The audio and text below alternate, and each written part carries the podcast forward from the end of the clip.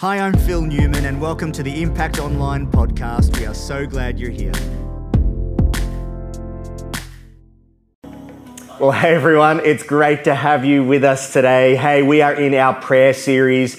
Jesus teaches us how to pray. He teaches us how not to pray. And in this season, I'm believing that you in your personal life and right across our church, including online, there would be a deepening and a strengthening of our prayer, of our revelation, moving in the supernatural and seeing God do great things. Let's jump straight into it. The Lord's Prayer, Jesus says, then this is how you should pray, or pray like this. Our Father in heaven, hallowed be your name. Your kingdom come, your will be done on earth as it is in heaven. Give us today our daily bread, and forgive us our debts as we forgive our debtors. And lead us not into temptation, but deliver us from the evil one. For yours is the kingdom and the power and the glory forever. Amen. Hey, prayer should not be a religious experience. Prayer should not be a performance. Prayer doesn't have to look or sound a certain way. Prayer flows from relationship with God. It all starts with our Father, leads through a great sense of honor and value and glory to God. Hallowed be your name. It really comes from a place of high perspective that God sees our circumstances from heaven's perspective, not a low level perspective. And today we're going to unpack the thought of, Lord, let your kingdom come. Let your kingdom come. You know, in the Old Testament, we read in Judges, in Kings, in Chronicles, we read about a whole series of leaders. A whole series of leaders who all entered their kingship or their reign through different circumstances and all had a different opportunity to lead their country, lead God's people, to lead the people in their kingdom a certain way. We read about Jehoram and Ahaziah and Ahaz and Asa and Jehoshaphat and Jotham and Josiah, and there's an incredible list of leaders. And they really are the good, the bad, and the ugly. Some from day one start things off honoring God, bringing about His glory and making Him a priority for their kingdom. Some try to do well but make a whole lot of mistakes. Some from day one are just anti-God and really dig into prioritizing idols and wrong things to worship. And it's an incredible thing to unpack and study, not just at a small level, but to step back and see the pattern of all of these kings and how they reign. In 1 Kings 15:34, it says, he did evil in the sight of the Lord and walked in the way of Jeroboam and in his sin by which he had made Israel sin. One of the things you can draw from all of these kings and all of their seasons of leading is that truth that so goes the king, so goes the kingdom. So goes the king, so goes the kingdom. See, every kingdom follows its king. Every kingdom follows its king. Every nation follows its leader. Every business follows its owner. Every family follows whoever has stepped up and is leading that family. Every church follows its pastor. Every connect group follows the connect group leader. Every team follows the coach or the captain. Every kingdom follows its king. And so I guess one of the great challenges then for us as people is to make the personal decision and the personal commitment. And it can be very challenging because when rubber hits the road, circumstances really confront this question of, whose kingdom am I a part of? Whose kingdom am I a part of? If so goes the king, so goes the kingdom. Hey, be very intentional, very, very intentional about whose kingdom you're a part of, because the kingdom you sow into, the kingdom you prioritize, the kingdom you place yourself in, the kingdom you put your roots down in, the kingdom you connect in, the kingdom that you're a part of will always follow the king who leads it. So goes the king, so goes the kingdom. That's why Jesus really urges us, pleads with us, teaches us in Matthew 6:33, seek first his kingdom and all his righteousness, and all these things will be given to you as well. Maybe it is from Jesus' incredible love, his incredible deep love and purpose and passion for you to have everything that he wants you to have, for you to have every bit of his inheritance, every bit of his promise, every bit of your harvest, that he is teaching us. Make sure that the kingdom you plant yourself in, the kingdom that you're a part of, isn't a kingdom that's led by a king of distraction, led by a king who will lead to poverty, led by a king who will lead to other things. But if you will put yourself in the kingdom of God, so goes the incredible, unlimited, glorious, powerful King, so goes the kingdom that you're a part of. What kingdom have you put your roots down deep in? Because I want to say this today as we look at prayer, the kingdom you're a part of defines the prayers that you pray.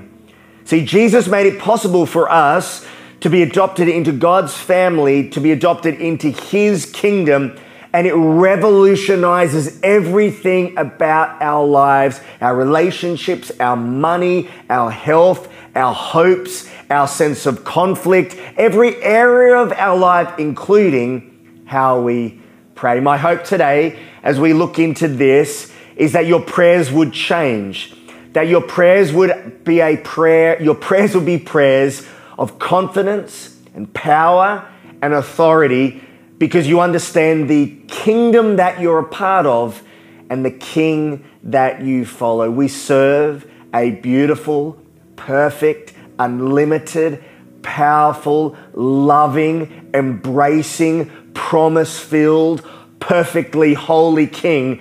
And as we are submitted to him, as we are following him, as we find freedom and eternity in him, as we are part of the kingdom that is following that king, everything about our lives changes, including how we pray.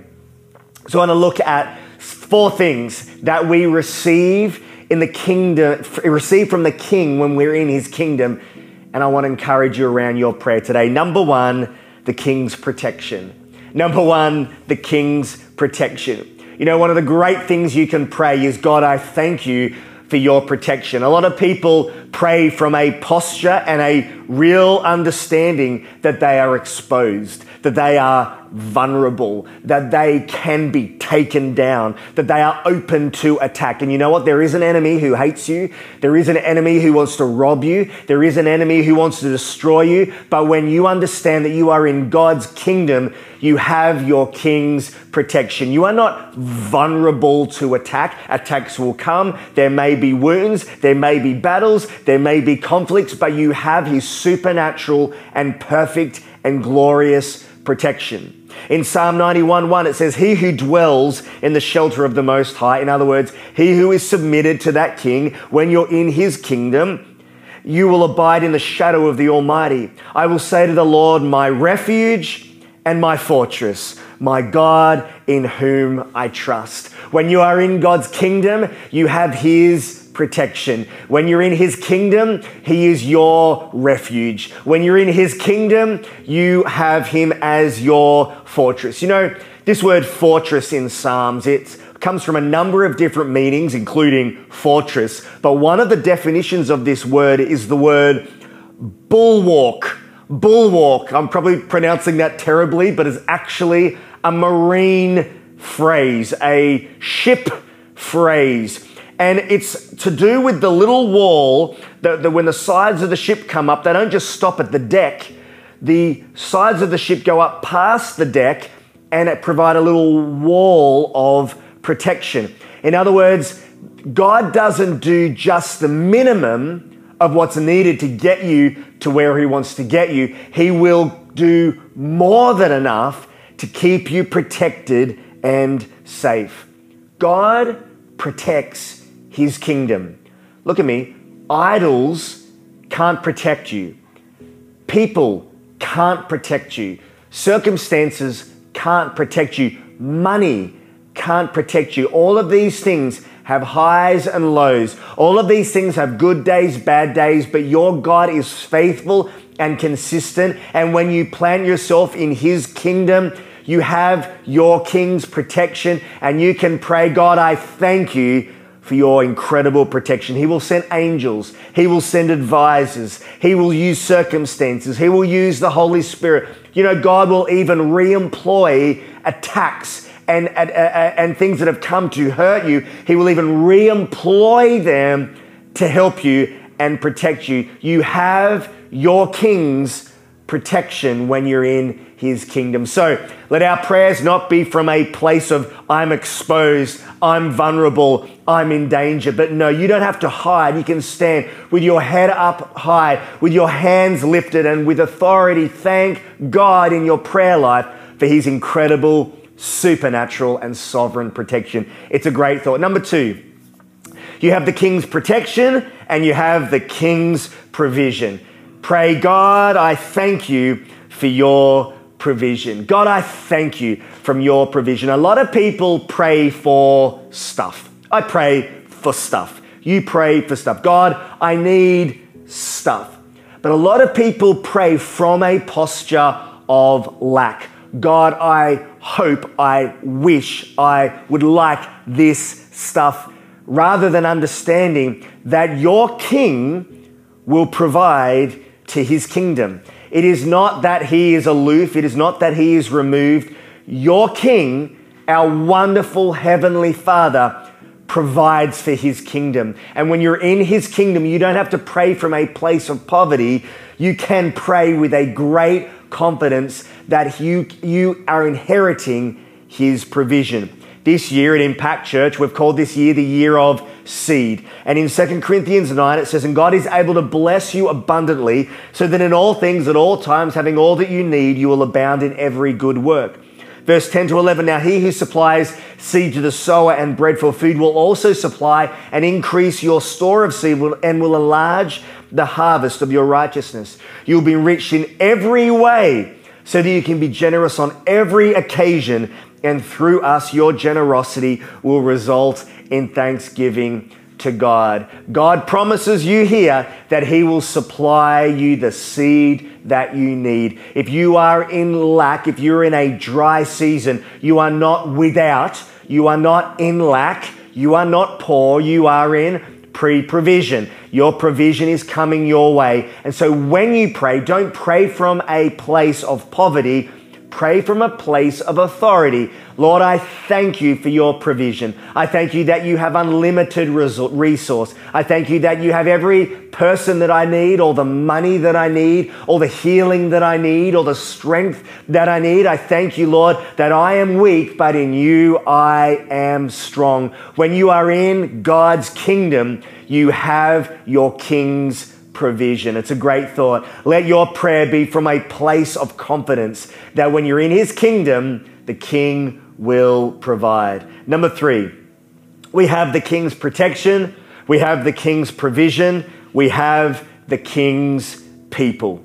God, I thank you for your people. Have you ever noticed that people aren't perfect? I know, shock, shock. People aren't perfect. Look at yourself in the mirror and you're seeing someone who has issues. Look at me, you're seeing someone who has issues. Every person has stuff. Every person has a mess. Yet God uses people. God sent his son Jesus to die for imperfect people. He knows our mess, knows our flaws, knows our faults, knows our sin, knows our baggage, yet still offers us the grace that we so desperately need. And so into this imperfect pool of people, we are placed. Into this messy pool of people, some with terrible issues, some with issues on a journey of healing, people with different experiences, different expectations, different pain, different wounds, different scars. We are placed, and we are placed there by God, so we must have a reason. See, God still chose us, and something very, very, very special happens, and only happens when we have God's people together. Now, in a world that people are very proud of the number of followers they have, the number of quote-unquote friends they have. There is an incredible sense in a lot of people's lives that they are lonely. Yet I want to tell you today that when you are in God's family, when you're adopted through Jesus into God's family, you are not alone. In Psalm 68:6, it's one of our core thoughts as a church about belonging, that God sets the lonely in families. I remember a few years ago, my wife is adopted from South Korea, and we went as a whole family and went and did a bit of a find my family journey there. And we went to the orphanage that she was adopted from, and her parents went and picked her and collected her from, picked her from. And we walked into a room, and this room was filled, only a few years ago, this room was filled with a whole lot of boxes, if you like, containers, all with babies in them, and the nurses and the orphanage workers were in there, and they would pick up a baby and comfort it, put it down, next box, pick up the baby, comfort it, put it down. And there were all these babies, and man, it was such an emotional experience. And as we were walking away, my wife, we kind of had this conversation, and Tam said, you know what, I used to think that adoption was about rejection, yet I realized that adoption is actually about selection. That she was one of those babies in one of those boxes and was picked to be a part of a beautiful family. You are not alone. Through Jesus, you have been picked and you have been placed. And you can pray not from a place of loneliness. Lord, no one is near me. No one cares for me. No one is here to support me. But you can pray from a place of family. God, I thank you for your people. I thank you for the people you've placed in my life. I thank you for the leaders who look over my soul. I thank you for the people that I can serve. I thank you for the people that are strengthening me, people who are challenging me. I thank you for the people who irritate me and help me grow in patience and kindness and joy. And in your life, friends, you have God's provision, you have God's protection, and you have God's people. Lastly, when you are part of his kingdom, you have the king's purpose. God, I thank you for your purpose. I think in one way it all leads to this. You know, direction in life is one of those things that every person craves. Even when we were at school, we go and speak to a career advisor who would help us try to define and clarify our direction in life. But when you lock into his kingdom, because you are following a king of perfect purpose and direction, so goes the king, so goes you, part of his kingdom. In Romans 8:28 in the Amplified, it says, and we know with great confidence that God, who is deeply concerned about us, causes all things, including the bad things, all things to work together as a plan for good for those who love God, to those who are called according to his plan and his purpose.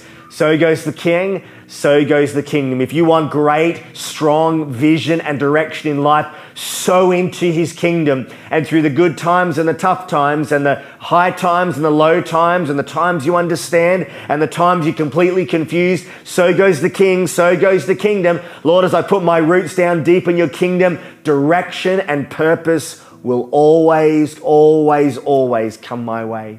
You know, all of this is only available through Jesus. To get into God's kingdom, to be adopted into his family, to receive his protection, his provision, his people, and his purpose, it all is available through Jesus. Jesus died to gift us through his grace, salvation and forgiveness, the redemption and the adoption that we so deeply, deeply want.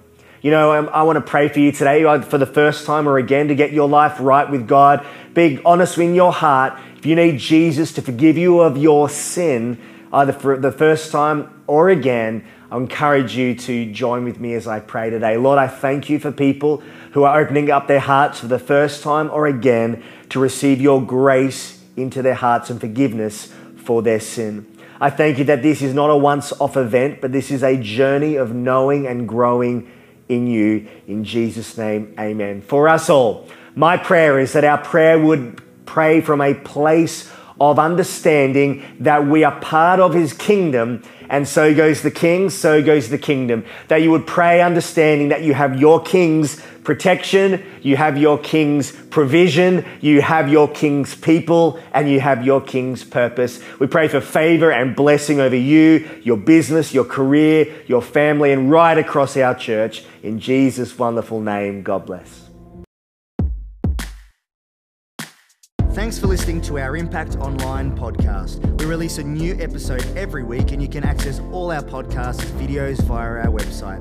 Visit impactchurch.me for lots of extra resource. We'll see you next time at Impact Online.